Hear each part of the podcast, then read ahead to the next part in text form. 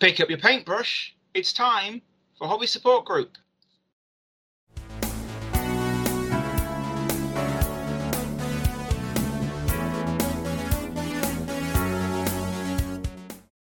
Good evening, Andy. But it's not that Andy, it's a different Andy.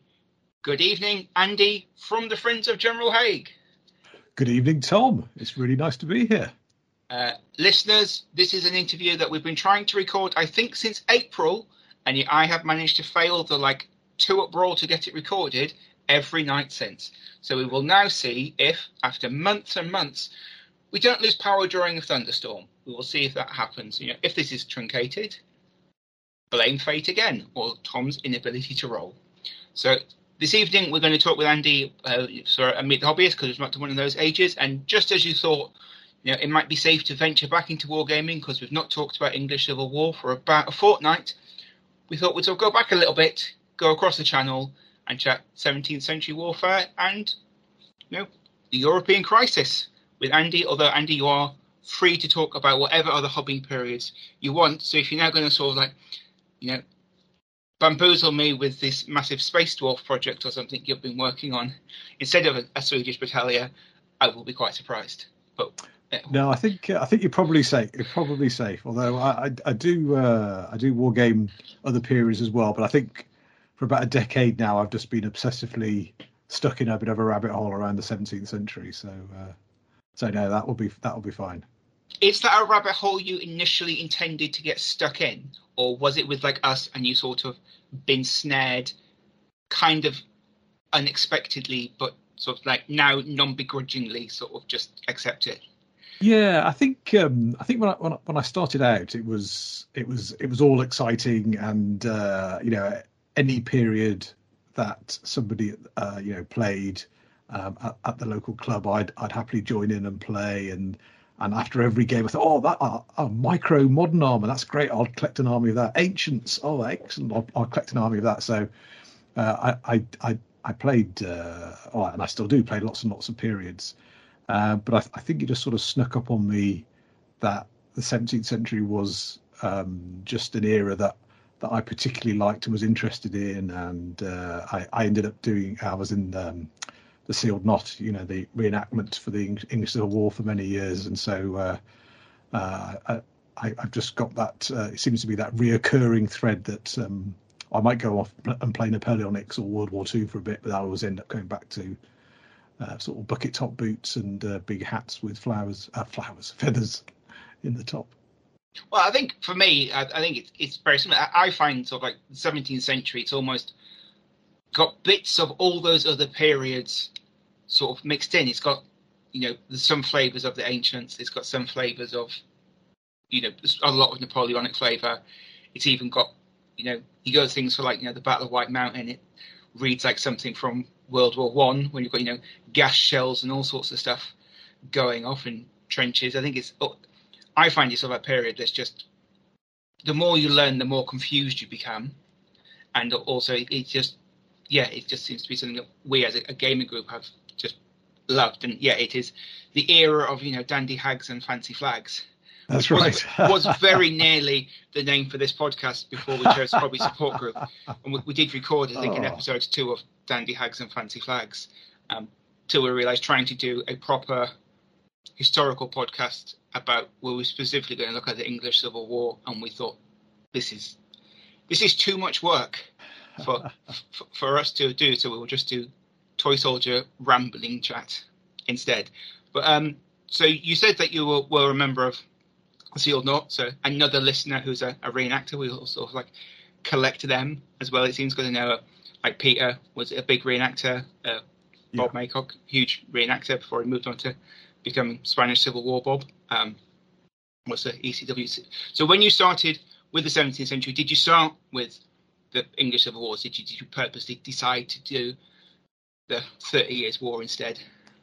I, I, I think I started with the with the English Civil War, and that was mainly because the little um, shop in Worcester where I live that um, that sells toy soldiers or sold toy soldiers, he had all, the whole minifigs range for the English Civil War. So those are the ones that which were easy to to to buy, um, and so those those were the easiest to get. I I, th- I think I've always had a bit of a hankering for maybe the Italian wars or something like that with all the exciting, you know, the Swiss pike blocks and gendarmes. But it, but um, the, the, Worcester Model Shop didn't sell those, so it was like, oh well, I'll have to do the English Civil War. But uh, I remember there was some of the some of the older lads at the club had sort of been to conventions and things and had bought uh, figures, and so they had Italian wars armies, and those all looked really exciting, sort of thing. So it was the uh, oh well, I have to start with the English Civil War, but uh, but that that that that then turned out to be uh, you know interesting in itself because I mean as you as you know the great thing with English Civil War is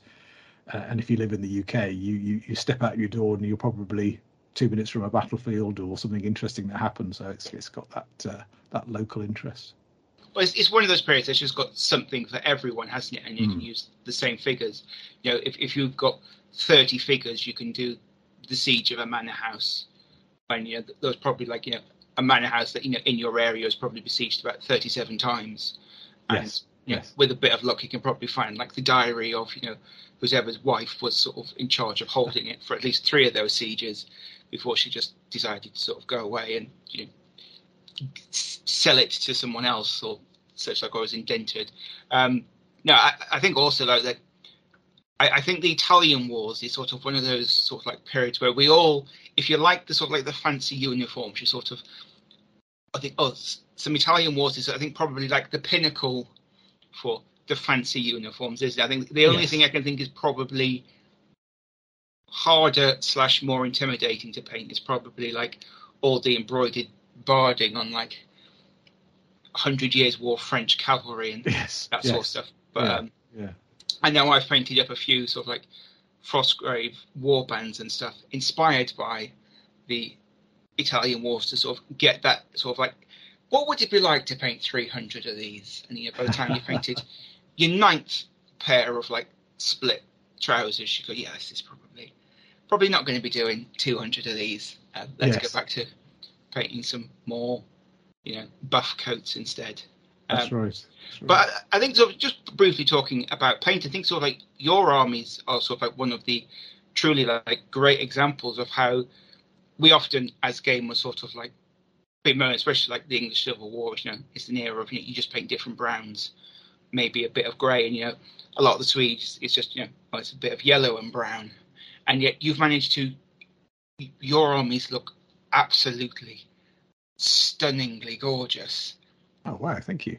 Within, and you get so much of like dynamism and sort of like painting in that. Did you, would you consider your, like when you're looking at them and doing the painting, are you sort of like a a Warren standard painter who's going for like the penultimate paint job, or are you painting them to sort of like roll dice with and play I, I, with them as toys?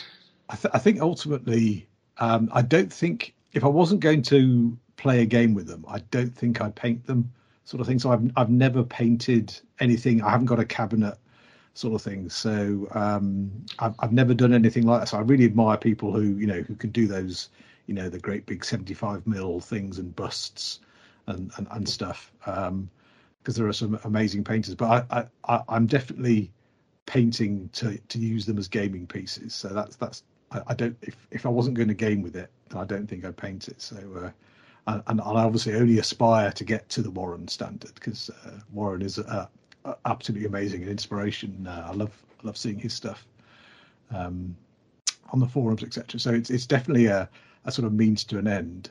Uh, but I do I do quite like the painting, and I, but it's definitely and it's something that you can always well I find I can always get a little bit better at, and especially now with uh, you know YouTube videos and things, and there are so many people out there who are painting, and and you know and, and there are a lot of people who you know do paint you know just for you know to have um, something to look at, something to put in the cabinet, or for competitions and stuff. That there are that there is a lot of information out there on on, on painting, and and it is and it is a bit of a struggle. It is that balance, I think, um, how you if you're just going to use the pieces for for gaming, then how, how much effort should you put into them?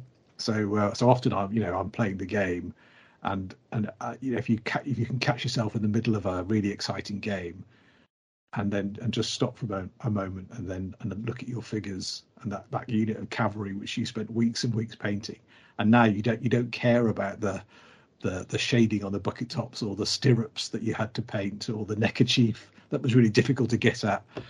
Uh, it's just 12 figures of cavalry hurtling down the flank and you think well why did i spend all those weeks painting the figures to to get a nice thing so it is it is a bit of a, a, a balance in that in that um, it, it, it is interesting how, as you say, you know, what, what, am I trying to do? Am I trying to paint just a gaming piece because I'm sure I could do it quicker? But then there is that satisfaction of if I'm going to paint it, I want it to be as nice as I can make it. So, uh, yeah. I think it's a huge balancing act, isn't it? Sort of like making mm. it like like what what are you sort of happy with, and sort of like how like I always think like a badly painted army is better than no painted army. Yes. And like yes. even even if something that is painted to like tabletop standard is better than having half of it painted really nice and the other half sort of bare plastic or bare metal or whatever. And it is just I think it's that sort of balancing act of how much time do you want to sort of how much time have you got and sort of like how much time do you want to sort of put into it so that you can game with it because and I think this it might be maybe sort of like a generational thing that we're seeing sort of like among younger gamers. I think in general, you know, those of us who aren't, you know, haven't necessarily maybe been gaming since you know, the years of like Airfix. Um, so we don't have like 30 years to paint that Napoleonic army. You know, some of these chaps do, you know, when they've got like the, the 116 men units, and you go, well, I'll paint two units a year. So, you know, in about another 15 years, I'll have, you know, this battalion done. Um, but I, I think like your armies, I think look absolutely gorgeous. Um, I think, and as you know, you say something like looking at people's like things online and sort of taking them as the standard. I think, like, definitely, I think your cavalry units, I think, really do sort of like fit that the standard of you know when there's multi-base, especially like your use of flags. You know, I spoke to them. You salute about how you yeah. know is is it the you know the uh, like the old uh, tomato puree tube? Is it paper? And you know you relayed your secret. That was Pritt Stick. That's yes. like okay to share with the hobby world. Um, but they, they, they, sort of like look so nice as a but you look at them on the table and they really do sort of like look like a cavalry wing you know sweeping around a flank or something but not i suppose and like in no disparaging on them at all you're not sort of going to be terrified of actually touching them to actually like you know move them around because they are still toys however ones that look gorgeously well painted. Um, yes, that's right. That's right. I mean, because at the end of the day, you've got to they're going to be put in a box, driven somewhere, taken out of a box, handled, mishandled by, uh, you know, uh, different levels of clumsy people drinking cups of tea and uh, getting overexcited about their dice rolls and stuff, and there'll be dice bouncing off them. I expect, you know, and trees falling on them. So. Oh I, I painted up um, like a load of. I, I spent ages painting up for me painting up some really nice metal ECW cavalry. First time I put them out, I put them on the table. The first, literally the first activation roll of the, the game. Roll my two dice. One of them flicks up, smacks straight into the commander, takes a huge chip out of him. could could have made it up? That's and that's like three coats of varnish because I'm you know I'm not some like heathen like Andy who never varnishes his figures. Man get you know varnished to an inch of their life, and oh, still, definitely. yeah, you know, still, you know, he took some grape shot from a, a dice. Um, but so when did um, so you said you sort of like you, you got into sort of like playing ECW really through what your local shop was saying. Had you been like a, a tabletop gamer before then, or were you a relative sort of like late comer to wargaming? So I, I'm I definitely fall into the into the Airfix generation. So um, I've I've got two older brothers, so I, I, don't remember a time when there weren't toy soldiers and um, and model aeroplanes in the house. You know, whether they were mine or my older brothers. Um, and it's definitely it was definitely the era of Victor and Warlord comics and Commando uh, comics and the the summer specials of those magazines and stuff. So that's definitely something I grew up uh, with. Um, but it was just something. It, they were they were just toy soldiers, um, and it was it was strangely it was in a sports shop that I discovered wargaming, which is perhaps that's not what you'd expect. And it was uh, it was a little pamphlet book, which uh, I, I, don't I, I, think they're still going, but they're, they're little pamphlet books, and they're called um, Know the Game. Um, and they, they will tell you how to play badminton or lawn tennis or association football. Um, uh, and these little pamphlet books were on a, a, spinning rack, little spinning rack of books in the corner of the sports shop. And um, not, not being a, co- a keen sports person, I was fascinated being in this sports shop. I can't remember why I was in there, but I was like, oh, there's some books. I'll go and look at the books. I know what the books have got to say. And I was looking at this spinning rack of books, and there was a, a book that said wargaming. And I thought, well, that, that looks an interesting sport. And there was a picture of what I now, now know as a Sassanid Persian cataphract on the outside. And I thought, well, that looks like a very interesting sport. So uh, uh, I took that off the uh, the rack, and um, and it was basically it was a little book that actually Phil Barker, who was obviously you know famous from his WRG rules, etc. Um, Phil Barker had written, which was like a little pamphlet book, which was uh, the introduction to wargaming, and it was you know it's uh, that thing that told you about you know the different scales, there were rules, uh, the magazines to go and buy because this is you know all pre-internet uh, days, and so this this little book was then that that little spark and introduction that led me to then buy a copy of military modelling and discover the little shop in the town that sold uh, that sold minifigs, and then there was the uh, uh, a signed little A4 written note in the in the shop that said, you know, Worcester War Games Club.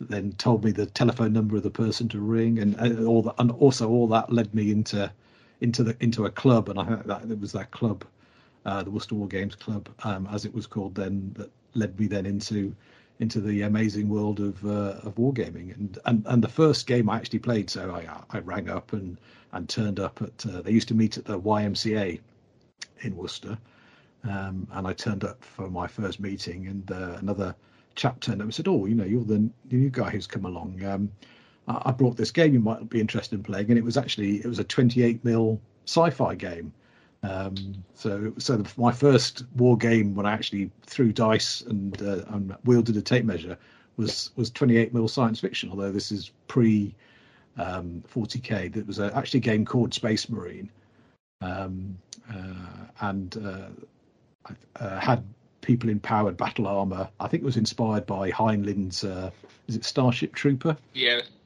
um, that uh, that very famous book. So I think it was in, inspired somewhat by uh, by that. So that yeah, that was and that so that was my first war game, and I still know Paul, who was the other chap, and uh, we and I still obviously so that you know your first war game is one of those things. You know, I can still remember lots well, of the dice rolls and exciting it, things. It is one of those weird things. I suppose I've got so many friends who I can remember like the first time I met them was playing a game, and you can sort of remember yeah. Like, oh yeah, I can remember like the first time I played you, I was I was playing like my Space Hawks. We were playing Space Hawks. This is where we played. This is roughly what the table looked like. I can remember form. It, it's weird how you remember. I'd never thought that you sort of like re- remember such like in a way like useless in- yes. information. Um, yes. It also sounds like you sort of like actually sort of like pretty much like hit the holy grail though by finding like a rules game book like looking at a wargaming book from that sort of period that actually kind of has rules in it was like so many of them are like, well, this is wargaming, you know. Now get a cup of tea and sit in an armchair while we discuss what you can possibly can do. Yes. like, it, it, especially like sort of if, if you get then like the, the like the modern like reprinted versions, there might be sort of like a coda at the end where it goes like, well, I played the author at many games, and this is sort of like you know, here's on the back of a fag packet the actual rules we sort of like came up with, rather than just all these essays. Because I know me and Ed are on a sort of like a project of trying to play lots, like specifically like lots of those like early seventies rule yeah. sets, and they're just mind-boggling.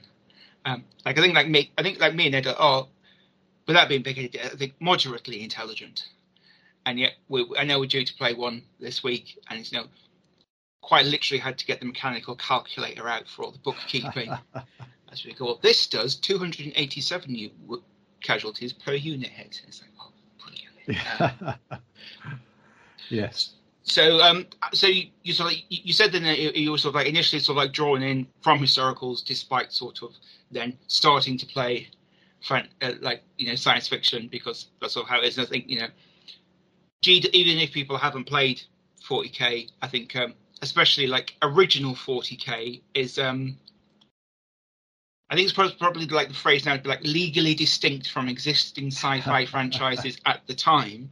I think it's just done like a very good job over the last sort of like 40 years of making itself, you know, copyrightable and legally distinct by starting off as just a blatant rip-off of everything else that sort of like me and, and being very knowingly like tongue-in-cheek ripping off every other sci-fi franchise at the time. But did you um was it even then that you you were sort of like drawn to really pretty much just always playing historic? So have you sort of like flitted about with other genres? I, I think I've always flitted about. I've I've, I've always been. Uh, it is a really interesting topic. This, you know, are you a historical gamer or a sci-fi fantasy gamer? Because uh, I, have always considered myself, um, you know, both. I haven't really ever considered myself a distinction in, in one or the other. And I guess uh, I'm not quite sure what the what the correct term is, but I, I guess I was always the nerdy kid who would you know make Messerschmitt models and read Lord of the Rings and you know loved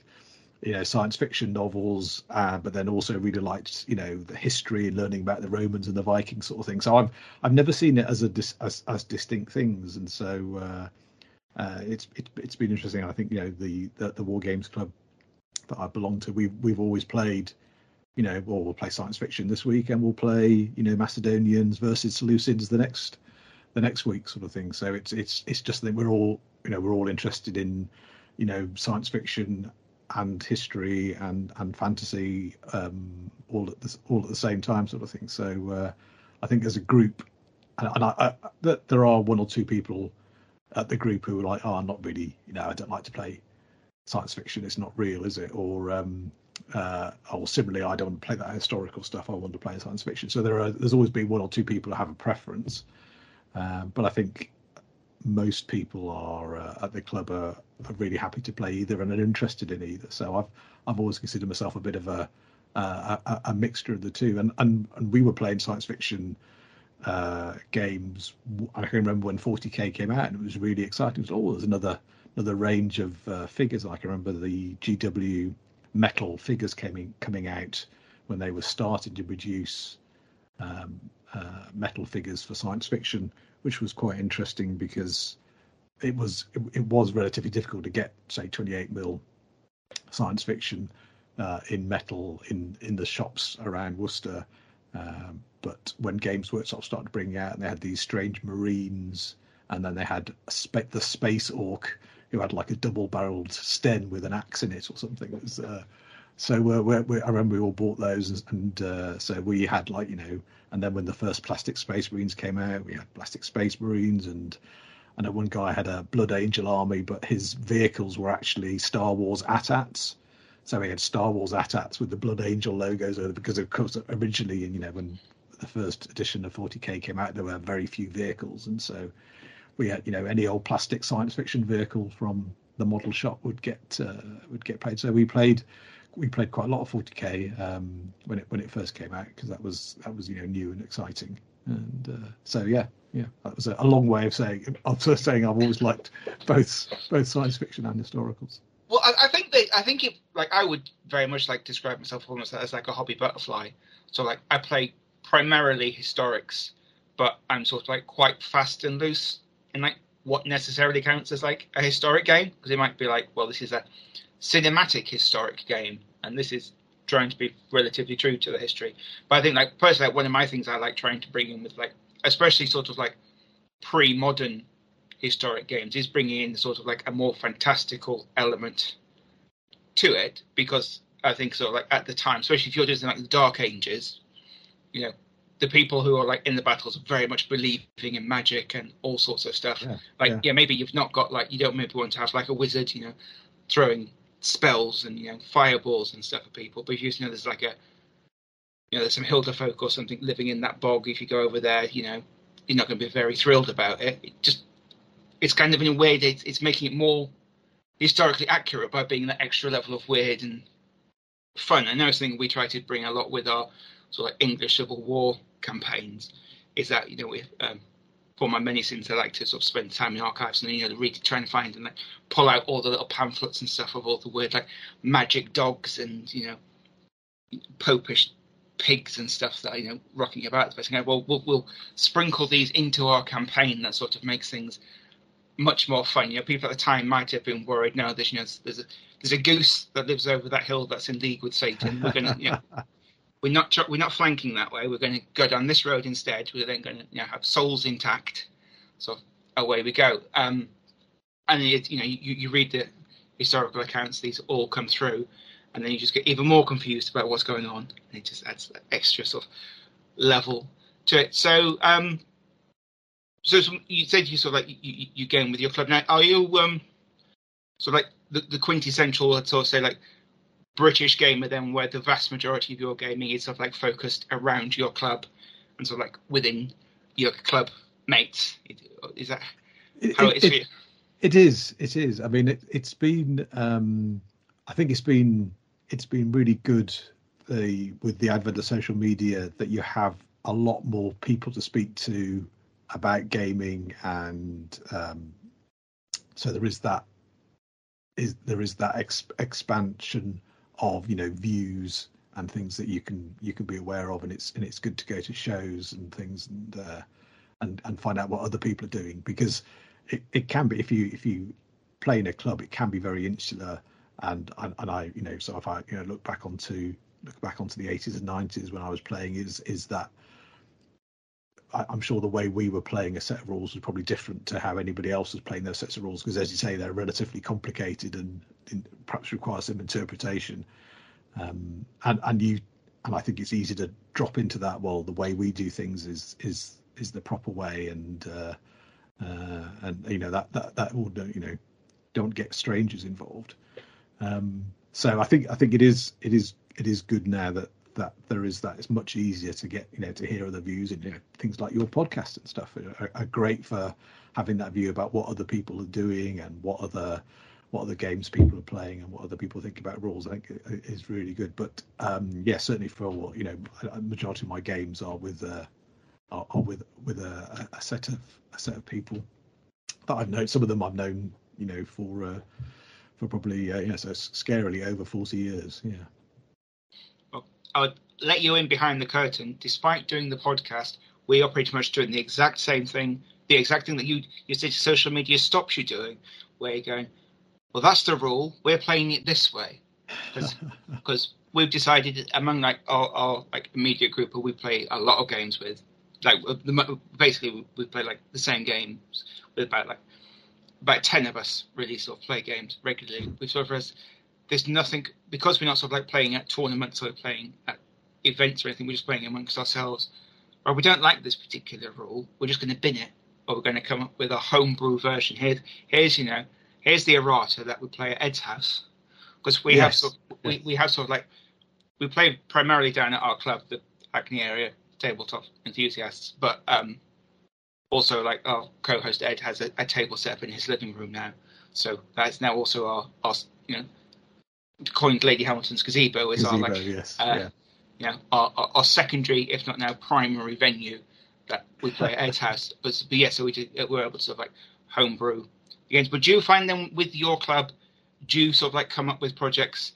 like as a club, or do you each do like your own thing and then go, oh, I really fancy doing, you know, Gustavus Adolphus's attack on wherever anyone else want to do it, or do you sort of just go ahead and do it on your own and then present it to your clubmates? Go, anyone want to play this this month? It, it's, uh, I think it's evolved into a bit of a mixture. I think certainly, if I look back to when I started wargaming, it was that that view of you bought a army for a period and then desperately hope that somebody else at the club had the same the army based to the same regulation so you could play the same set of rules um, and so you'd bring your 1500 points of uh, you know English Civil War royalists and play against somebody else's 1500 points of French Italian wars um, so there was there was certainly a lot of that and that was that that went on for a few years um, and and then as as I guess um, uh, things things evolved. There, there were times where we'd say, "Oh, let's all do a new period or something." There's, you know, there'd been a new film out or something. Let's all do French Indian Wars because Last of the Mohicans has been out. Um, and those things in, in, inevitably were always a bit challenging because everybody, for example, everybody wanted to collect the British and nobody wanted to collect the French, or, or vice versa. Um, and and then some people's interest would would butterfly off to some some other period, and and things would never happen. And so, uh, I think we then moved into a, a, stage, and perhaps it was as we as we grew up and had had more disposable income, that we'd collect, we, we'd each have our own projects, and we'd collect both armies, and then we'd turn up and say, right, well, I've got the British and the French for the French Indian Wars, um, and so let's play, so we could play that, and and we we typically we sort of evolved in doing games which were sort of multiplayer, so there might be you know three or four people aside, um, and and so pe- somebody would bring the the two armies, and then everybody else would muck in and play the game, um, and so I think we've we've evolved into into that being so you know um, there are, there are other people with 30 years wars armies, but I, I guess I probably got perhaps slightly more than than others, and so um, if if I'll typically say you know bring a couple of armies along and say right well you know we'll organise it badly on email beforehand and say right well I'm I'm bringing my Swedes and Poles this week. Does anybody fancy it? Uh, and then somebody else will say well I'm bringing a couple of bolt action armies um, and then we'll have a couple of games at the club going on uh, like that. Um, but uh, it, interestingly over the last couple of years there has been more of an uh, uh there has been a sort of move to doing sort of group things. So actually, you know, uh, last Saturday just gone, we had a big American Civil War game, and that was where a number of people had sort of said, uh, "Oh, I've started painting up some American Civil War in 28 mil," and somebody said, "Oh, that's interesting. I, I I've got I've got some of those in my pile of opportunity that I've." And then somebody said, "Oh, actually, I've, I've got some that I bought from Trevor Dixon."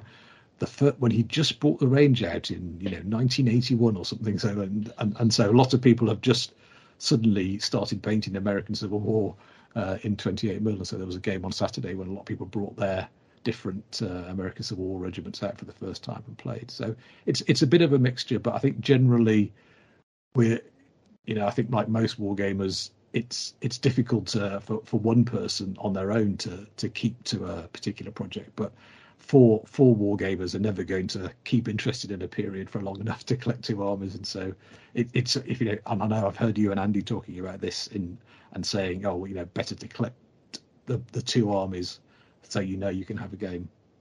Well, I, I think it's also I think it's I, I definitely like with our club. I think it's difficult to do the same thing like multiple times. Like we all hmm. started, I think 2019, we had like a vote for what we were going to do. I think 2019 we decided what are we going to do as a club, as like the historical section of our club in 2020? So we've all got armies that we can play, because we realised we were all playing lots of historicals, but none of us really had any armies that were sort of fit at the right period. We'd have like you know, Macedonians that had like Philippine Macedonians to play like you know late imperial Romans, yeah, or yeah. you know like Gauls versus like Sassanid Persians if we, if we were lucky. Yes. And then it'd be like in bolt action, it'd be like, here's like some eighth, you know, like here's some eighth army versus like you know, Chinese communist guerrillas fighting in like Switzerland. Yeah. yeah so it, it was great. So we thought, no, we'll try and come up with something. We'll come up with a project. So we we had a big list. Everybody voted on. it. I think we had twenty people vote on it, and uh, like no, only one person voted for the English Civil War, which was Ed as their primary choice. yes. But enough people had it as the second choice, so it became the second choice. Yeah. So we all did English Civil War, and we'd all bought the armies, and then of course lockdown hit and everything. So that was actually like a perfect time to paint hundreds of 28 mil yes. English Civil War figures. But then 2021, we did, decided that we'd do 28 mil Napoleonics, and to be honest, that fell flat on its face. Mm. And like some people, I think about 10 of us, I think, pretty much signed up to do it. I painted mine because I'm a glutton for punishment and I just wanted it painted. But I think like most other people are sort of like still working on it, got bits of it painted.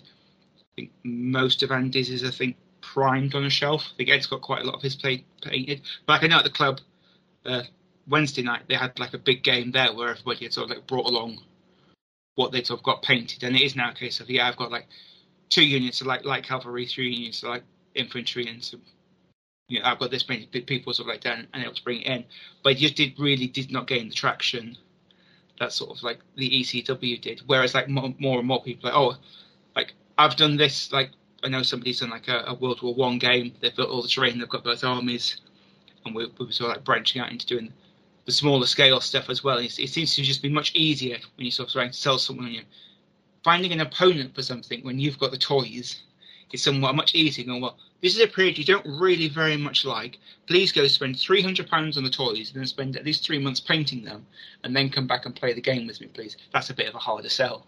Yes. Yes. That's what I'm But when it sort of like pays off, and you get people who have got like bits and pieces to sort of come in and jump into these massive games, and then all of a sudden you do have you know like 10, 11 people playing on a huge table with loads of figures of, of any scale really. It just looks amazing, and it is all. It always boggles the mind when you put these games on and people go, "Oh, I think I've got like a unit of them painted up in the cupboard somewhere." Why would you just? And it's always like, "Oh, I think I've got like some. I think I've got some like French lancers. And I might have some like medium guard, like some young guard I think I just painted it up one time. It's like." I, I, I don't know about you, but I, I never seem to just paint like a random unit or like a random regiment for like a random period. So like, I'll just buy a I know because it's, it's probably like the war game is sort of very tiny violin luck here now, but sort of like when friends and family who aren't gamers buy you sort of models as a gift, and they go, "Here you go," and it's like, "Thank you."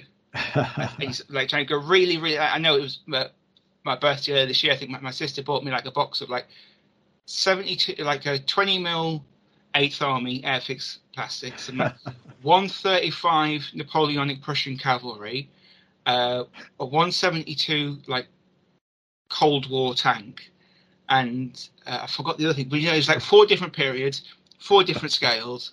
It was like you've literally just been in a model shop, haven't you, and looked what looks cool on the box. Yes. And a tree and a cool tree.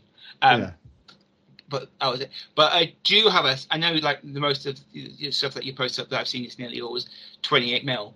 But do you do you play and paint any of the scales, or are you primarily a 28 mil gamer? I, I think I've got. I'm trying to think. I've got. I've got. I've got a few six mils still.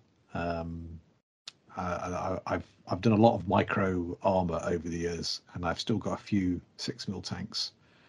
Um, sitting somewhere. I've got a lot of 10 mil. I've got oodles of 15 mil. Um, but I, I, I, have sort of resurged into 28 in the last uh, decade, decade or so. It, it, definitely seemed to go that, I said, that the the the, mod, the the model shop in Worcester sold 25 mil minifigs, and so that's seemed to be what we all started. And then 50 mil became massively popular, and um, I, I guess just because it was easier for companies to to cast up uh, and produce 50 mil ranges, it seemed that you could you could get a lot more different things in 50 mil all of a sudden, and so there was definitely a, a huge thing, and it, it seemed that we were doing everything in 50 mil for for a few years, um, and then I, I you know for, I don't know whether it was just a local thing here or it was a national thing, but 28 mil I, don't, I, still don't know when 25 mil became 28 mil, but it, it, it, happened, and nobody asked asked us, but it definitely happened when that when that sort of um, size thing changed. Uh, and I don't know if it, was the it was uh, plastic figures coming out in 28 mil was the was the thing, but I've, I've definitely moved back to 28. And, I, and uh, the, the only logical reason I can I can think about was that I was finding that you're like, you know, as 15 mil figures actually became 18 mil figures, and things like um, uh, AB. I was uh, had some uh, AB Napoleonics, and and they're gorgeous, and there's as much detail on them as there is on a 28 mil figure, and there's probably more detail on them than there was on a 25 mil Napoleonic. Uh, and I found it was just taking me, it was taking me as long to paint a 15 mil figure as a 28 mil figure. And I thought, well, I might as well paint the bigger figure then. And uh, so I, have I seem to have crept back into 28 mil now, and I, I must have I've, I've, still got several 50 mil armies for uh, particularly for ancient um, ancient um, armies, um, but I, they they don't get a run out quite so often anymore. But uh, and, and and I don't know it, it with 10 mil um, becoming a bit of a thing. I think if I was going to do that slightly smaller scale, I'd probably go and start something new. I'd probably go to 10 mil now, and, and that's uh, that's what we what, what when we did uh, we did have a, a, sort of club splurge and we did World War One, uh, and we did that in 10 mil. Um, I think we chose 10 mil because 50 mil was was a bit too big and too detailed, whereas 10 mil you could still see that that was a company of men, um, but it was it was small enough to get all those advantages of the smaller scale. So uh, so I think I think I, I just like 28 mil because I like the pleasing look of the figures, and and being able to sort of lavish that attention onto a unit. But I think from a I think a sensible point of view, I, I, do get the sort of smaller scale thing in 10 mil and 6 mil and, and and 3 mil, you know, and then 2 mil thing looks terribly exciting when you can have that whole sweep, you know, on a, a four foot table. You can have Cannae on, on a one to one, you know, Mark Backhouse and his strength and honor and his the armies he's produced there look amazing. I think uh, so. That, that that's that is quite tempting. So uh, so I think I like I, I, do like all scales, but I, I do find myself keep coming back to 28 mil. You're talking to somebody who's got like English Civil War armies in three scales, um, and I, th- I think they all have their they all have their pros, they all have their cons. Um, I think if I had to choose like one that was like the happy middle ground for them all, I would go for ten. Because I, I think you can have like they're small enough so if you need to, you can still almost use individual figures like you can with 28s, but you get like the scope more that you're getting with six. Yeah. Um, although even like the scope was like because I'm doing this, I'm doing like a, a, a, five to one Battle of Cheriton army, mm. um, and like I'm working on it now, um, and it's like it's looking amazing, but it's not going to be sort of like bizarrely, despite it being properly historically accurate, in you know it's it's there. I've got the odds of battle, which as close as what I can work out to what's mm. there, because you know yeah. it's the 17th century. You know, one chronicler says so and so is there, another chronicler says no, they're not. try and work out what you're doing, but then it's not going to be necessarily as flexible as you would maybe be used to for like another game because your units are just giant blobs Yes. Because of, of, how they've had to be. And we, well, I'd really quite like to like move that commander around. Now, my commanders got killed. I'll just remove it. It's like, no, no, because you've got the entire base. you, have got 500 individual figures on that base. You're not moving anyone. Um, but also, like, you can't. Yeah, you're not getting any of the the joy of like you know the, the, the super fancy feathers and the, the, hat. You know, you're just doing the, the splodge of color. But he's got his yeah. feather. Yeah. But I think it's. I think they do have like different things. I think definitely different periods tend to like leave themselves to different scales better. I think like you know having just painted up a load of six mil World War Two armor, I think if you're wanting to do like you know tank companies and tank battles, you have to be sort of a maniac to try and do it in you know a larger scale than even like because I think even in like 15, you're not having like unless you're sort of like independently wealthy and are sort of able to be like bungee corded from like a tennis court ceiling or something. You're not playing with like you know hundreds of 15 mil tanks on a, a table, are you? Whereas you know you do them in six mil, you can easily put out hundreds of tanks on yes. a table, which a aren't going to realistically aren't necessarily going to bankrupt you, depending on how many hundred you've got. And if you're not, if they're not all micro armor, they are all micro armor. Then you know you're remortgaging your house. Um, but also they're sort of like transportable. You can play around with them, and you can sort of use them quasi.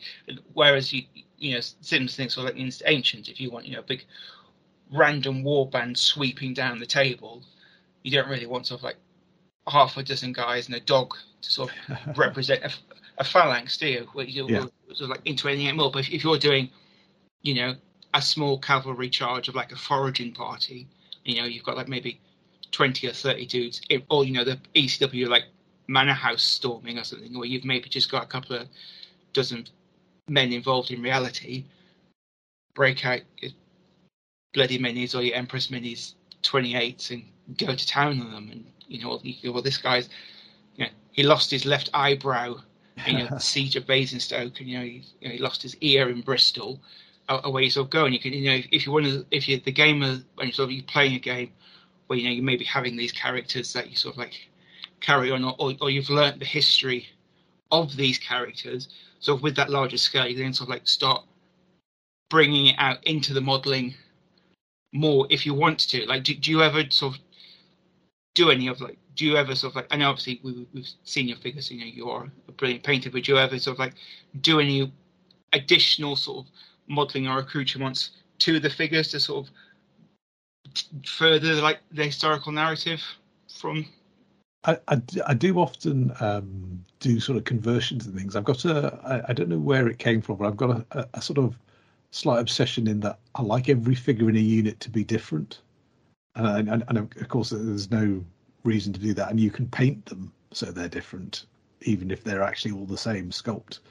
But uh, I, if if every figure isn't um, the isn't different to start with, I'll end up having to chop an arm off or swap a head or something like that to um, just to give that that variety. You know, you know just because the, especially in the 17th century, uh, perhaps that wouldn't work quite so well for Napoleonics, but for the 17th century, you know, um, there was there wasn't really a concept of a uniform as such. And as you know, it was it was more a matter of here's some clothes. Um, we've just got you know 500 doublets made by 17 different um, sort of cottage manufacturers, so everybody's going to look a little bit different. Um, and uh, even if everybody's firing, they they, they uh, the the next ranks will be reloading, and then I'll be doing that slightly differently. And some people will have a musket rest, and some won't. So I do really like to have that slightly. Um, they they all look like they're in the same unit, but they look like they're a bit of, have a bit of a mishmash of equipment. So I, I do quite like to try and uh, recreate that. So and and it is tricky well, I, I, find it tricky to get them so they look like they're in the same unit, but at the same time you've got that non-uniformity.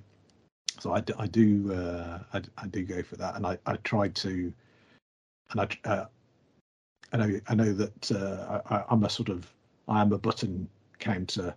Uh, I hope I'm I don't I don't uh, button count other people's stuff, but I've always button counted my stuff. So uh, I think oh I'm not sure the Montero is really appropriate for that for that unit. So I'm going to have to swap that head, or or that's a that's a three barred English pot helmet. So I'm not sure I really want that in my uh, in my German um, sort of Harquebusiers unit. I better swap that head off and uh, put a slightly different head off. So I, I do go down that, that that down that rabbit hole quite quite a lot. I like to play the card of like willful ignorance.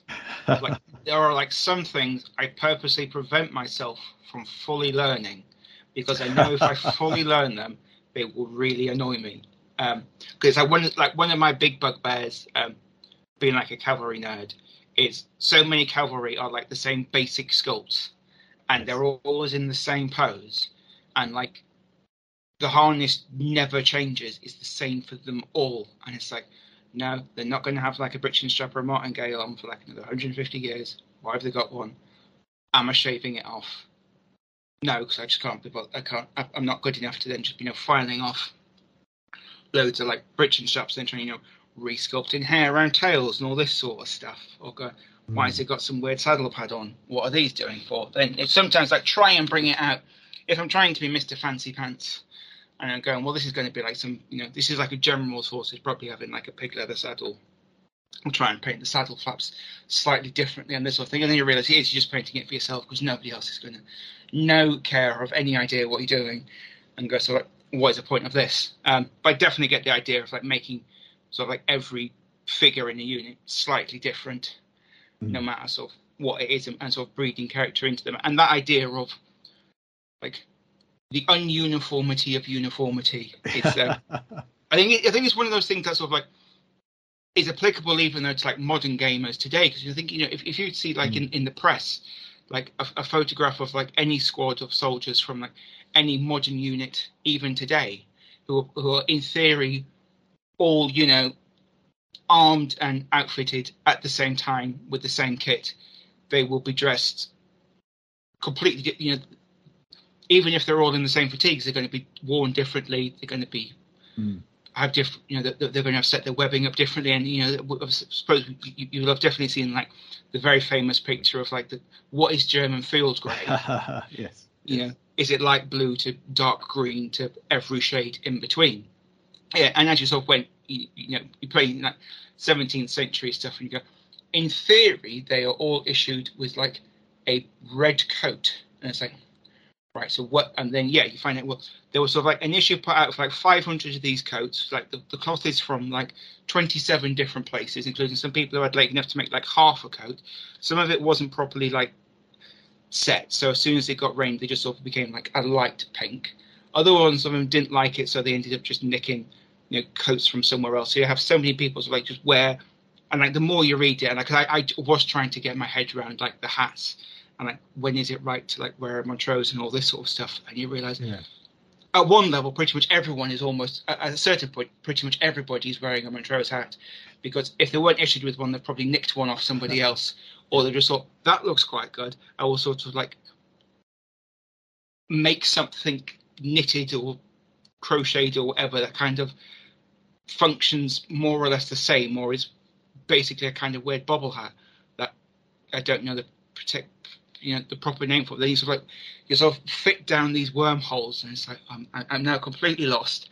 I've got like seven books out on the table while I'm trying to find this sort of thing, and ultimately, does it really matter that much Yes. when yeah. you're painting them on like a six millimeter high little man? It's like, oh, I don't know. yeah. um, yeah. But No, do you? horse, horse, horse tack is uh, is really interesting, I, and, and I'm you obviously know more about horse tack than, than than I do, and I'm sort of glad, as you say, because that's a whole nother area of, of sort of night. Because I I often sort of like think mm, I'm sure it was probably more complicated than this, and and there's and it's like I'm I'm I'm as you say, it, it is good to have that sort of plausible deniability. I don't actually understand it, sort of thing, and it's and it's so it's like um saddle cloths. Um, so the you know a wargaming horse has a saddle and a saddle cloth, which is probably goes back to I don't know, cowboys or something or the Seventh Cavalry. Um, like because I can remember recently I was looking trying to I was I was painting up a unit of cavalry and they had the the typical war games horse saddle cloth. And I thought, well, what what colour wear Swedish cavalry saddle cloth? And you go and look at contemporary pictures. I'm I'm not actually sure that they actually had saddle cloth. I think they just had a big leather leathery saddle that ha- that that's that was sort of straight and and so because uh, and, unless it's Gustavus Adolphus himself who had some fancy thing uh, in velvet under his saddle, uh, I'm not sure they're actually they wear saddle cloths, for example. So I, I I I totally get that that that's it is a good you can get too obsessive about these things and know too much and then torture yourself saying oh all my cavalry are wrong Well, it's I think it's so hot because there's there's also like there's so much sort of like conflicting evidence, Mm. and like then there's a- and also you can never take anything like it's well what's the standard and what isn't the standard. You know, if yeah, I think you can almost like find an exception to prove yes yeah everything if you want. And yeah, like things like saddle cloths. Like I may be completely wrong in this, but I would say like, think especially for like 17th century, I just don't think they really existed. right I think like especially as like as we think of what is a saddle cloth now, like you know the huge square, yes which is like you know Yeah. got enough room to sort of you know put like barding and all sorts of fancy flashery on. I'm pretty sure they don't exist. I may be wrong here completely, but I'm pretty sure what you would have underneath your saddle would basically be like some sort of sheepskin or like knitted numnah thing, which is Mhm. basically just about the same size as the saddle itself. Yeah. So like when it's on the horse, you're not really going to notice it because it's like it's just to prevent the saddle rubbing a little bit. And Yeah. even then, you might not technically have one, depending sort of like what your cavalry is like. Um, yes. yeah because that, but then you get into like the whole like weird wormhole of like how technically like unless they're sort of like fighting cavalry shouldn't be mounted because you know you're sort of like a rum cavalryman who actually rides about the place. You're supposed to walk. Yeah. But this is um you know this is again the weird wormhole so you can sort of like Yeah. fall down and you know literally trying to write books about cavalry and still find it you know you find things that you know exceptions that confuse you and all these sorts of things. And yeah it's like should it matter? Do you need to know that when you're painting that you know like the tack should be like you know, several different kinds of leather and different colors of leather and it's going to oh be treated dear. differently. Yeah yeah. And you go no it can all just get painted they can all be leather brown. brown. Yes. leather brown, or it might be red brown if I'm being flashy. Um, but do you find that sort of like when you, when you are painting and, and doing sort of your research, like do you find knowing that kind of stuff and doing the research for what you, you're, you're painting, like you know, take something as buttons, Like, do you go as far down as going? Are they having like brass or tin buttons, or are they going to be like bone buttons, or do you do do you find that out, or do you just go? They're having tin buttons, or they're, they're, they're all being fancy brass buttons. I'm not actually finding out what buttons they're having. I I uh, I I do. Uh, well, I have. I have definitely had that sort of obsession, especially about you know the different browns. It's like, oh, oh, I've done his uh, his boots in that particular leather brown, so I'm going to have to use a different brown for the for the holsters on the on the saddle, and then there'll be have to be a different brown for the uh, for the um, the the the gun itself that's in the, the holster on in front of the saddle, and and then you, you drive you say you drive yourself mad and you have sort of end up with 57 browns. And then when you you paint the figure and, and actually you you know you can't actually tell which brown you used anyway. And so i'm so i'm trying to row back from that uh, that particular button counting uh, hell and and just say well actually i know that this brown will do for the boots the saddle and the guns and uh, and it's I, think there's probably an art to when do you need to use a distinctly different color brown for example um, to, to make it pop or show. And when can you just get away with just any old brown because it won't matter. And, that, and, there's probably a skill in there which i'm still learning uh, to to so that you don't torture yourself too much with the uh, with the buttons. And I, but i i, I, so it's, like I can just i can just hear my mind working now is like when i'm oh well that, i can't use that particular gun metal because i've used that for their helmet so i'm going to have to use a different metal for the hilts of their swords, sort of thing. And you think, no, no, this is you'll never notice. You'll never notice. Just use the same one. I think. I, I, are you a batch painter, or do you paint individual mm. figures? Uh, yeah, but so so I, I, for, for no particular logical reason I know, I, it's twelve figure batches is what I seem to do everything in. So twelve cavalry or or twelve. Sometimes I do the horses and riders separately, which is is another route to madness. But um, uh, yeah, so it's twelves. I don't know why. You mean you mean you paint them properly? You, you, not it's it, it's extra. Uh, it's the extra joy of of them working out how you actually like mount the riders to paint them properly. It's either like do you drill them out and put them on like a pin or a stick or something, yeah. or do you just like build like blue tacker onto the bottom of a base, so you have to like paint them with like the uttermost care because if you poke them too hard with the paintbrush, they're falling off. Fall off, yeah. Oh. Uh, I can never. Uh, no, I, I, I never paint. I I have painted a lot of cavalry like with them glued on to the mounts, but I just find it takes me so much longer to actually paint them. I just find it a lot, a lot easier to paint them dismounted yeah. once I, I've sort of. I, I was definitely a horse, uh, horse and rider, same pa- painting together until I came to the winged hussars, and because I knew they were going to be fiddly, I did them.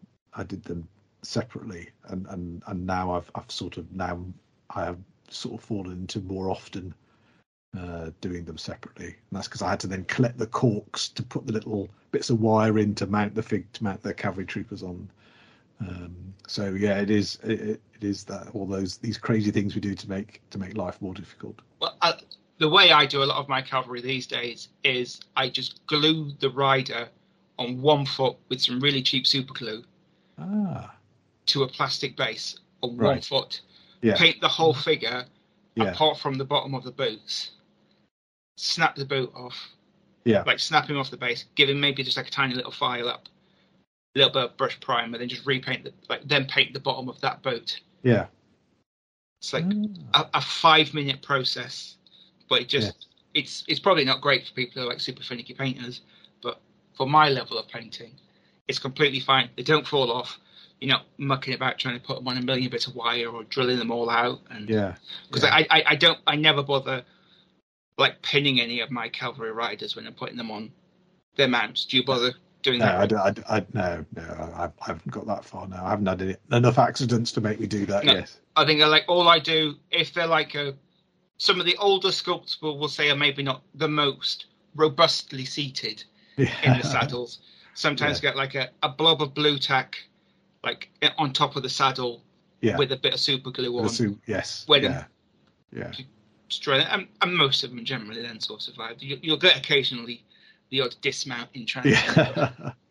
it's it's, yes. it's the joy. But um suppose like really sort of like 17th century armies are not really the most uh, like transport friendly necessarily No. army are they- they're not you sort of or but also not necessarily sort of like the most sort of like hobbyist friendly either because i think sort of apart from maybe like sort of like macedonian phalangites i think sort of you know like the bloodthirst of pikemen Yeah, and stuff is um you know quite sort of grim at times i think uh, yeah, brass pikes.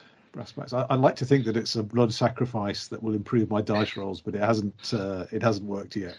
No, and you think, especially like if you're playing, playing thing like if you use, if you if you're trying to sort of do it a little bit more on the cheap, and you sort of like use plastic pikemen, and then you go, well, these have lasted about half an hour, I've, I've broken off all these pikes. Now I've got to cut them all off, drill them all out, and now replace them all with metal ones, which basically are just small stabbing implements.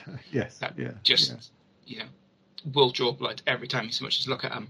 Um, It's strange how how how uh, easy it is to forget. As you say, you have a, a nine liter really useful box full of pikemen um, at the uh, at the advance, and you just thrust your hand in there carelessly. Think, I'll just pick that base up. yeah, Oh, yeah.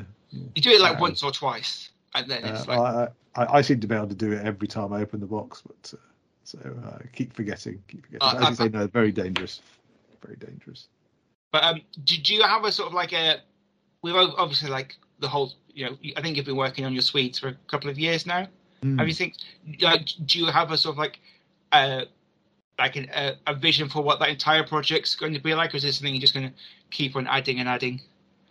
To Uh, yeah, so I what I've sort of fallen into for projects is to have a have a particular battle as a an objective point. So with the Swedes, it was um, it was Lutzen, um, and, and and that was some uh, somebody else, uh, one of the, the chaps at, at club, uh, Bruce.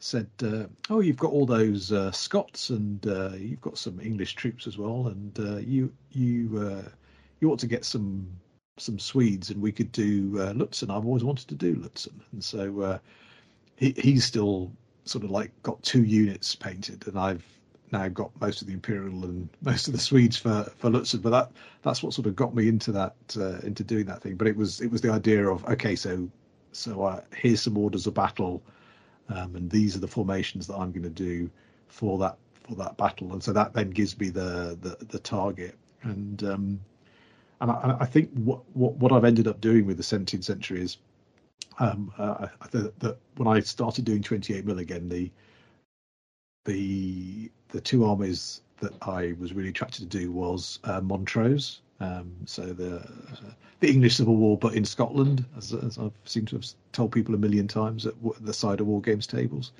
Um, uh, so I, I did a, a Montrose force and uh, the Covenanter force, and then you know kept expanding that collect, until I could do all of the different battles for from his year of miracles. Um, and then it was like, oh, I've got this all these Scots now.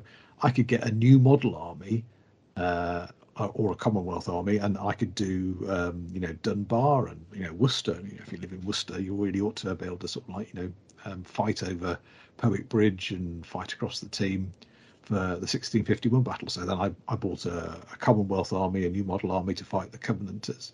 So and then I had Covenanters and lots of sort of English troops, and then it was like, oh, I could do. And then you know, as I, as I was just saying, Bruce said, oh, let's do Lutzen, and so then I started building some Swedes, and then you've got to have some Imperial troops to fight the Swedes. Um, and then so once I had Swedes and Imperials, it was then. Um, I was talking to somebody and they said, "Oh, what are you going to do next?" And I said, "Oh, I- don't know. Who else did the Swedes fought?" And they said, "Well, of course they fought the Poles, you know." And then there was that ka-ching moment of, "What?" So I could actually have Polish winged hussars and not just be sort of just buying Polish winged hussars for the sake of it. And so then I went and found, oh, Gustavus Adolphus, he's starting off fighting Polish winged hussars. So then it was like, then I had to buy a Polish army to fight the Swedes, and and and, and now. Um, uh, so and I've got a Polish army and a Swedish army, uh, and, uh, and and now I've I've started reading about the the Poles fought fought the Ottomans a lot. Well, it's it's, it's, it's when it's when you start. What I know at one point I was like getting the calculator and the ruler out and starting to work out like so like looking at like working out like the walls of Vienna and stuff, and going, well, what do you sort of need to do this like go the hills, you go the gens, and you start you start doing these things, and it, it I think it's one of the great things about like the 17th century as a period is if, if you are willing to look at it through a little bit sort of squinty, you're mm. able to sort of like get quite a lot of gaming legwork out of, yeah. a lot of your figures. Yeah. Um, yeah. Especially if you maybe like go down the route of swapping out a few flags. Definitely. And you go, you can go like, yeah, definitely sort of like maybe like, you know, this unit of pikemen are maybe not hundred percent correct for this time period if you know exactly what you're looking at. Mm. But it's it's not the same as if you know you're going to sort of be having like you know the Battle of France sort of Germans rocking around with you know skirmishers and all that sort of yeah. stuff. It's you know it's it's not quite that bad. It's, you know it's maybe like well they've maybe got they've not got cut down pikes, so they've got maybe less like the slightly wrong style of soft hat. Um, which, as if, if you know it, it's going to be really annoying. But to the vast majority of other people and gamers, it's just going to be they're a pikeman, they're a pikeman. Yeah, it, it's all what you do. So I think you can, to a greater or lesser degree, sort of get quite a bit of legwork out of the figures, can't you? If, if especially if you're starting new to the period, and you're going, well, I've got the, you know, yeah. I think it's one of the great things of if you're starting sort of like the English Civil War period, like the Scots are, are brilliant to start yes. with oh, because oh, you know they fight everyone. Yes, you can you can in theory start like right up in the Bishops' Wars mm-hmm. and really go. You get some legwork out of some of the figures, like right up to the end of the Jacobites. What yes. do you really with yeah. if with with certain figures, not all of them, but you you get yeah. s- some legwork with like all of them. Whereas you know maybe if you're doing like you know new model cavalry or something, you're maybe not going to have quite as much sort of mm legwork with it. But even then, you know, if, if you've done like a, I know because I'm doing Cheriton, so I'm actually painting up like loads of cuirassiers mm. for which you know are sort of like an obscure unit by English Civil War standards, but there's an entire regiment of them at Cheriton, and it's only because it's where most of like the 30 years war veterans were sort of still knocking about and like basically had their kit and they had a good day, and you know, it sort of they worked once Yes. And, and that was sort of it. Whereas, like, you know, you can't really sort of like throw a stick at a, say, years war battle really without hitting a couple of units of cuirassiers. Yes. Can you? Yeah. Uh, yeah. So no, that's, that's right. It's, it, it wasn't what the uh, you, you you're so right, Tom. It was um, it wasn't. I didn't set out thinking, oh, this is a great period because I can I can just keep expanding. But it is that's definitely the way it's turned out. And there's, there's so much stuff that you can reuse like that you know artillery pieces is a great example you know a light a light gun is a, is a light gun whether you're in Scotland or or uh, Istanbul sort of thing so uh, um, it, there is a lot you can reuse across and then as you say depending on how sort of fussy you're going to be I think you've got quite a lot of leeway because I'm sure that you know that if you if you if you get to the minutiae of oh well the in the 1620s the doublets were a little bit shorter and the the breeches were a bit baggier. Then by 1650, the coats were longer and the breeches were tighter or whatever. There's uh, that you you could get fussy about it, but um, it's very difficult. Even in 28 mil, it's pretty difficult to tell once the figure's painted it in a unit. So I think you can. Uh, it is a really really good period that I've, and, and just luckily something I've just fallen into that discovery. There's a lot of stuff in my collection that can come out and fight whether I'm in Inverlochy or Istanbul, as I said. No, I think it, I think it's just one of those things that I would say it's almost like I think it is one of like the perfect periods to play mm. because there is something sort of in there almost for everybody. And like if, if you want to find, you know, that the, there are plenty of examples of, of like skirmishes or full blown battles, which read very much sort of like an ancient or medieval battle where you know firearms have like zero effect. You know, just they're very stabby, clubby pokey yes. battles, and then you have other things which are like artillery duels, yes. and yeah, and yeah, even like you know gas like howitzers and stuff, which are I can't quite get my head around. I think they may be like over egged in the sources a little bit about how effective they are because they seem somewhat temperamental. Um, but there's just like so much for sort of everyone to like have a, a, a pick in. It's almost like you, you, look at what you've got in your figure collection, read a couple of battles, and sort of like read a little bit of the history, and you could probably find something that will actually sort of like fit your history, you know, like your model collection without having to do like a huge amount of either like rebuilding or going out and buying extra things or, or looking for more stuff. You know, oh, I want, I've got this massively like, I've got like a seventy pound cannon. What I'm going to sort of, what's doing with that? Oh, the king next, the king managed to like capture it from here, or it was like yeah. it was, it's one of the queen's pistols. You know, you can sort of do this, and you can almost like then like build entire campaigns around sort of like these bits and pieces, which sort of like really do happen when you you realize like especially sort of like in like the southwest and stuff, where like you know one week all of a sudden like you know the parliamentarians like artillery train is captured, so all mm. of a sudden the royalists have got loads of artillery until they lose it all about a fortnight later, and then he gets nicked. Then it's like, yes. oh, don't worry, uh, like a a Dutch ship has like run aground. That's your new artillery. We're not bothering sending you any. Go and nick that. And it's just yes. it's just so much fun, and I think it, it, it gives like as a hobbyist and a modeler quite a lot of leeway and fun to kind of do that. Especially, oh, what are the artillery limbers going to be like when they're just cannons that they've just salvaged from a beached ship, or mm what are all these other little bits going to be and how you can sort of like draw out all those little vignettes and little bits that you read in the sources. You go, oh, I'm going to do this for this. It can be, and then like it, it might not necessarily be like particularly useful piece of like gaming toy bit, but can be like a, a, a great hobby bit. So you said you sort of like you know your Swedes were primarily for like loves to know. Have you got any future plans for more Thirty Years War, or are you moving on to something else? With well, you, you you've teased uh, the Ottomans. So are, are, you now going full Balkan Wars I, I, with them? Then? I, I think so. I think so. I have I have actually bought some Ottoman like cavalry and some Tartars um, as a as a sort of start down that down that thread. There there are some more Thirty Years Wars battles that would be fun to do. Um, there's there's a, there's one there's the big battle before Lutzen, which was really uh, more of a siege, uh, and you'll have to um, German listeners will have to excuse my poor pronunciation, but I think it's called Alta Vesta.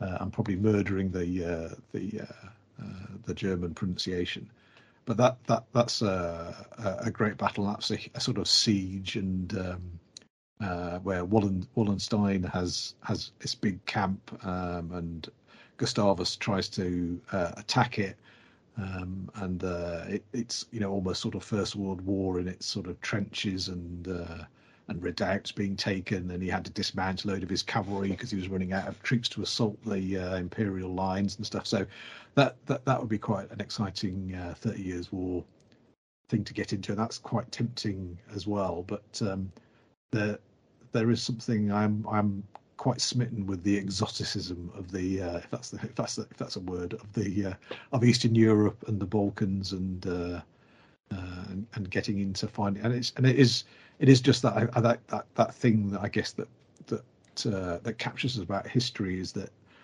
that that there is so much of it um, out there, isn't it? And it's the you know learning about uh, about the Ottomans. You know, we you know as war gamers we know about Janissaries and we know about the the Sipahi and, uh, and and and all those sorts of things because we've read the army lists. But then to actually sort of delve into it in a bit more detail and stuff, it's it's absolutely fascinating to to to, to find into find out more about the period and the armies and why they fought there and what they were doing there. Um, so uh, so I, I I think there's still lots more Thirty Years' War to investigate but I, I've, I've, got this. I've got a feeling that it's that the Ottomans are probably going to be the the, the next things that get uh, that get painted. Although I'm saying that the actual next the actual thing on my painting table at the moment are some uh, some Scots dragoons because uh, I've realised I don't have any dragoons for uh, for Montrose.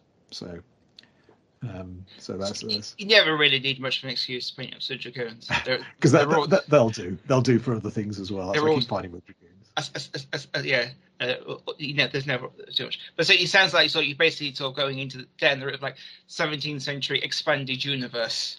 yes. Conflicts. but I think I think we're sort of the, the great thing also though, especially in like the modern world that we live in, is sort of like maybe like sort of right, that you sort of said you, know, you pretty much started hobbying in the way because it's what you could get in your local shop mm. in Worcester that was selling the figures, and now sort of like through the power of the internet and modern technology and that oh, yes. you, you yeah. decide what period you want. Yeah.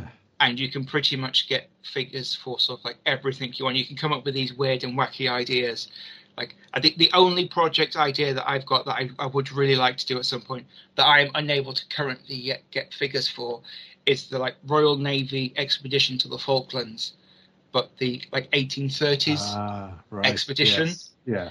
Where ah. it's like they it where they just went to the Falklands because the Falklands had been taken over by sort of renegade Argentinian cowboys. Right. And like demobbed Napoleonic like French naval crews. Ah, interesting. But then they'd sort of like been on the Falkland Islands for like nearly 20 years by this point, so sort of yeah. like fully native. And yet, my internet research so far has failed to work out what an Argentinian cowboy looks like in 1837. I'm sure at some uh, point I will. But I just thought that would be a cool project. So you know, yeah. I like the idea of going, yeah, does anyone come down and play some Falklands oh, conflict? Yeah. And then you start putting out some like very early Victorian era naval marines and go, wasn't the conflict you're thinking of, was it? Yes. Um, yeah. But ha, have you got any um so like figures that you have you already? You said you've already bought some Ottomans. Uh, okay, so where did you get them from? Give so, the models a plug. Yeah, um, so I've bought some uh, cavalry from Warfare Miniatures. Uh, you know, the uh, from uh, Barry Hilton's, you know, League of Augsburg. He's got a figure company that he owns as well. So I, I think they're called Warfare Miniatures. So I've got some of his uh, light cavalry. I've got some from uh, the assault group uh, Tag, um, and uh, I've actually got some Mongols from I think it's Fireforge. They fire, I think it's Fireforge. They do a sort of Teutonic Knights versus the Mongols. They do some plastics. Yeah. Um, and some friend, a friend of mine had some Mongol cavalry, uh, and I and I they will may need some head swaps, but I think they'll fit for Tartars because obviously I mean the Tartars are actually the Mongols. It's just a different way of referring to them. So and so a few you know, a few hundred years later, um, but uh, so I, I, think they're fairly uh, they'll be fairly usable. So I've got I've got some of those to to build up. Um, so I think so. I think it's so for the so far, and, and what I'm trying to do with the Ottomans is make sure I get lots and lots of cavalry done first, because I uh, before I get to, I think I'll treat and I'll use the Janissaries as the treat at the end of the towards the end of the project, a bit like I did with the Yellow Brigade for my Swedes. Oh, do, do, do you find yourself? Do you draw? Do you, do you paint like a, a, unit of cavalry and then give yourself a treat by painting a unit of infantry or like a couple of units of infantry and they go, oh, this is, I know for me it's always like an artillery piece or something like that is always the treat after painting. Yeah, yeah. Yeah. Yes, definitely, definitely. Sort of there are particular things that I use as the sort of treat, uh, but I have to sort of, um, and I, there was, uh, was one of my favourite Napoleonic War Games rules uh, by Bruce Quarrie, and I think they're called Napoleon's Campaigns in Miniatures. And he had some very good advice in there, which was when you're collecting the Napoleonic army, you must paint a line battalion, a line infantry battalion between everything else, because that's the only way you'll have the right proportions. If you paint a line battalion, then you paint a cavalry regiment. Then you paint a line battalion, then you paint uh, uh, an artillery battery. Then you paint a line battalion, then you paint a light infantry battalion. That if you do if you do do it that way, you'll always have yeah, because uh, the correct proportion. It is of slightly soul destroying when you go, oh, I batch paint. I paint like 12 miniatures at a time, and I've got 12 line battalions to paint. Yeah. Here we go. Yes. Oh, I'm painting like 128 figures at a time. This is going to take three months. Uh, quick painting. Um, well, thank you very much for chatting this evening, Andy. Is there anything else that you'd like to mention before I? There you go. Thank you for very much for chatting. Thank you so much for sharing all your work with us over the last few years. Looking forward to seeing so much more of it, and we can now hopefully soon start getting you know, Ottoman envy with all the all the all the light cavalry. And um, I'm, I'm sure you know if, if, you're painting up some Tartars, I, I suppose it's only going to be a matter of time before you go sort of further east and do more sort of nomad on nomad. Oh yes. Sort of cavalry action, and then I, I know I see at some point in my life, probably at semi-retirement, I'm going to end up having to do like a Golden Horde army.